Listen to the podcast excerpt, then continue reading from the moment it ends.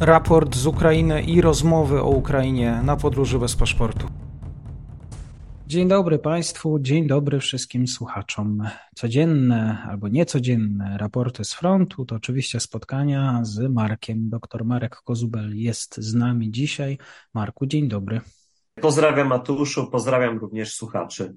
No to co się wydarzyło, co się dzieje, czy, czy, czy już mamy co obserwować? Na razie tylko wybuchy na Krymie, coś, co rzucało się bardziej w polskiej infosferze. Tak, Ukraińcy wysłali wczoraj na e, Jankoj e, swoje drony. Prawdopodobnie to one tam doprowadziły do e, pewnych zniszczeń. Chodzi o to, że wysadzono transport z rakietami Kalibr, ale tutaj bardziej istotne może być właśnie to, że być może są to jakieś przygotowania pod y, przyszłą ukraińską kontrofensywę. Takie są podejrzenia niektórych osób. Chodzi o to, że Coy to również ważny węzeł komunikacyjny, kolejowy. A pamiętajmy, że y, siły zbrojne Federacji Rosyjskiej ciągle opierają się w dużej mierze w swojej logistyce właśnie na transporcie kolejowym.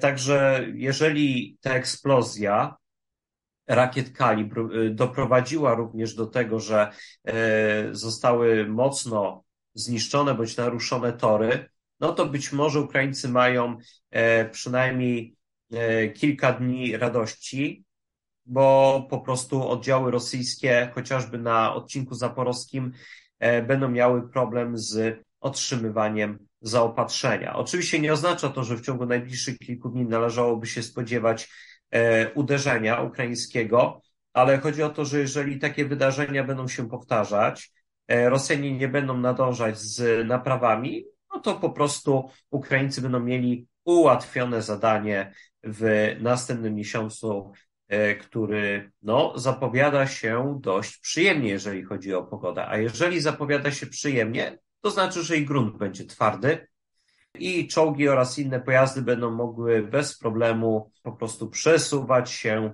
po bezdrożach południowego Zaporoża. Także nie będą uzależnione tylko od utwardzonych dróg. Y, dalej, jeżeli chodzi też o sytuację na froncie, no to przede wszystkim najbardziej napięta pozostaje sytuacja pod Bachmutem. E, teraz tam Rosjanie zaczynają coraz mocniej naciskać na pozycje ukraińskie. Jeżeli chodzi o teren zabudowany, to są to oczywiście ataki od strony północnej e, w rejonie e, zakładu obróbki metali kolorowych, a na południu Rosjanie atakują od strony zajętego cmentarza, który co ciekawe nosi nazwę Mariupolski, przy czym Rosjanie są zatrzymywani. Nocą próbowali e, wysłać kilka swoich grup szturmowych, liczących no różnie. Jedno ze źródeł podaje, że średnio to były grupy od 7 do 15 żołnierzy przeciwnika i te grupy szturmowe bądź dywersyjne e, no, były dosyć dobrze wyposażone, ale i tak wpadały w pułapki e, nocą w Bachmucie. No rzecz polega też na tym, że Rosjanie słabo znają to miasto, słabo znają teren zabudowany. E, a w warunkach e, no, takiej walki w nocy, jeszcze na dodatek, gdy mamy do czynienia z ruinami, a rosyjskie mapy nie uwzględniają zmian spowodowanych e, dekomunizacją, którą przeprowadzono już lata temu na Ukrainie, no to po prostu no, działania tych grup są ze zrozumiałych powodów no, mało skuteczne. Dlatego mimo wszystko Rosjanie skupiają się na atakach dziennych, E, tutaj mówiłem ostatnio, jak niekiedy Ukraińcy sobie radzą z takowymi atakami, jak starają się im e, przeciwdziałać. E, także no, na, razie, na razie należy podkreślić, że sytuacja jest dość ciężka, jeżeli chodzi o obrońców, ale to nie oznacza, że wszystko wygląda kolorowo bądź różowo po stronie rosyjskiej, no bo tak nie jest. Rosjanie ponoszą dosyć ciężkie straty. Tak samo Tutaj widzimy pewną stagnację, jeżeli chodzi o e, teren, który się znajduje pomiędzy e, Bogdaniwką, Chromowym a Iwaniwskim. E, wszystkie trzy wymienione przeze mnie wsie nadal są kontrolowane przez Ukraińców. Teren pomiędzy nimi tak samo, co umożliwia dowożenie zaopatrzenia dla załogi miasta. Aczkolwiek trzeba pamiętać o tym, że mimo wszystko te drogi znajdują się w zasięgu rosyjskiego ostrzału. I mowa tutaj nawet nie tyle o ostrzale artyleryjskim, bo one się znajdowały w zasięgu rosyjskich haubic już od dawna. E, chodzi bardziej o to, że Rosjanie bardzo często się zbliżają i mogą prowadzić ogień z broni ręcznej, moździerzy, granatników automatycznych e, zwanych AGS-ami. E, także no, to też bardzo mocno komplikuje kwestię dowożenia zaopatrzenia, ewakuacji rannych, przywożenie uzupełnień. E, z drugiej strony jeszcze trzeba pamiętać o tym, że Rosjanie nacierają również w górę szosy M03 i obecnie zatrzymali się przed wsiami Minkiwka i Prywilla, przy czym e, tutaj ważniejszą rolę e, dla Rosjan na razie będzie pełnić nie Prywilla, znajdująca się przy samej szosie M03, prowadzącej z Bachmutu do słowiańskiej Kramatorska, tylko bardziej Minkiwka. Dlaczego? Ponieważ na zachód zaraz od Minkiwki to jest kwestia paruset metrów, znajduje się wzniesienie, które góruje nad okolicą. Rosjanie bardzo prawdopodobne, że będą chcieli te wzniesienie zdobyć, obsadzić, utrzymać i tam e, być może nawet czekać na e, porażkę ukraińską w Bachmucie oraz oczywiście też na kontynuowanie rosyjskiego natarcia w kierunku Siwerska. Gdy Rosjanie tam osiągną sukcesy, no to będą mogli wykorzystać e, ten rejon wzniesień przy Minkiwce do dalszego marszu na zachód. Już właśnie w kierunku wspomnianych przeze mnie miast słowiańska i kramatorska.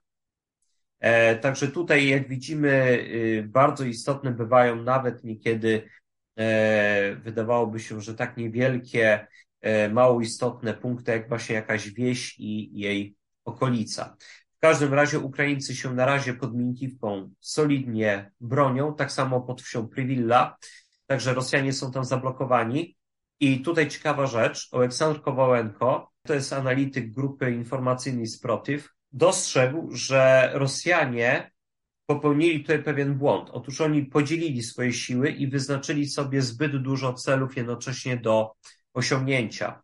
E, chodzi o to, że Rosjanom jednocześnie brakuje dostatecznie dużo sił, by jednocześnie i zdobyć Bachmut, a przypomnijmy, że Rosjanie toczą bardzo ciężkie walki w terenie zabudowanym, gdzie się po prostu często gubią. No i z drugiej strony jeszcze chcą nacierać w górę szosy M03. No i po prostu dzielą swoje siły do, do realizacji tych zadań, a jeszcze pamiętajmy, że nie rezygnują z uderzeń w kierunku Siwerska. Jak więc widzimy, Rosjanie na tym całym odcinku pomiędzy Gorłówką a e, rzeką Doniec, no to po prostu wyznaczyli sobie e, trzy różne cele, mając do tego ograniczone zasoby. A tymi zasobami są żołnierze, amunicja artyleryjska, no i rzecz jasna sprzęt pancerny. Na wszystkie trzy cele naraz e, nie wystarczy. No nie wystarczy prawdopodobnie nawet jeżeli by ograniczyli się jedynie do dwóch celów, czyli chociażby walk o Bachmut i e, walk przy szosie M03. Oczywiście też ciężkie boje się toczą wokół Awdijiwki. Rosjanie i to miasto próbują osaczyć, podobnie jak Bachmut, no ale na razie im to nie wychodzi. Ukraińcy utrzymują e, wsie berdycze i stepowe, e, bronią też skutecznie e, położonych na południowy zachód od Awdijiwki wsi Toneńkę i Siwierne. E, także tutaj Rosjanie też ponoszą bardzo ciężkie straty, często muszą atakować w otwartym terenie. Niedawno też pod wsią Opytne ukraińska artyleria e, ostrzelała konwój z zapasami i uzupełnieniami e, przeciwnika. Także również i tutaj ta sytuacja Rosjan jest bardzo ciężka. No i na tle tego wszystkiego okazuje się, że niedostatecznie uzupełniane są rosyjskie oddziały właśnie w obwodzie zaporowskim oraz hersońskim.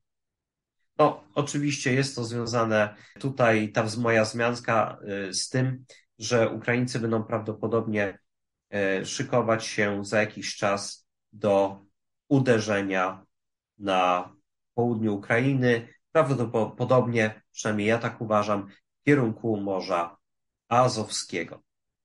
Czyli konkretnie tutaj e, na Berdiańsk.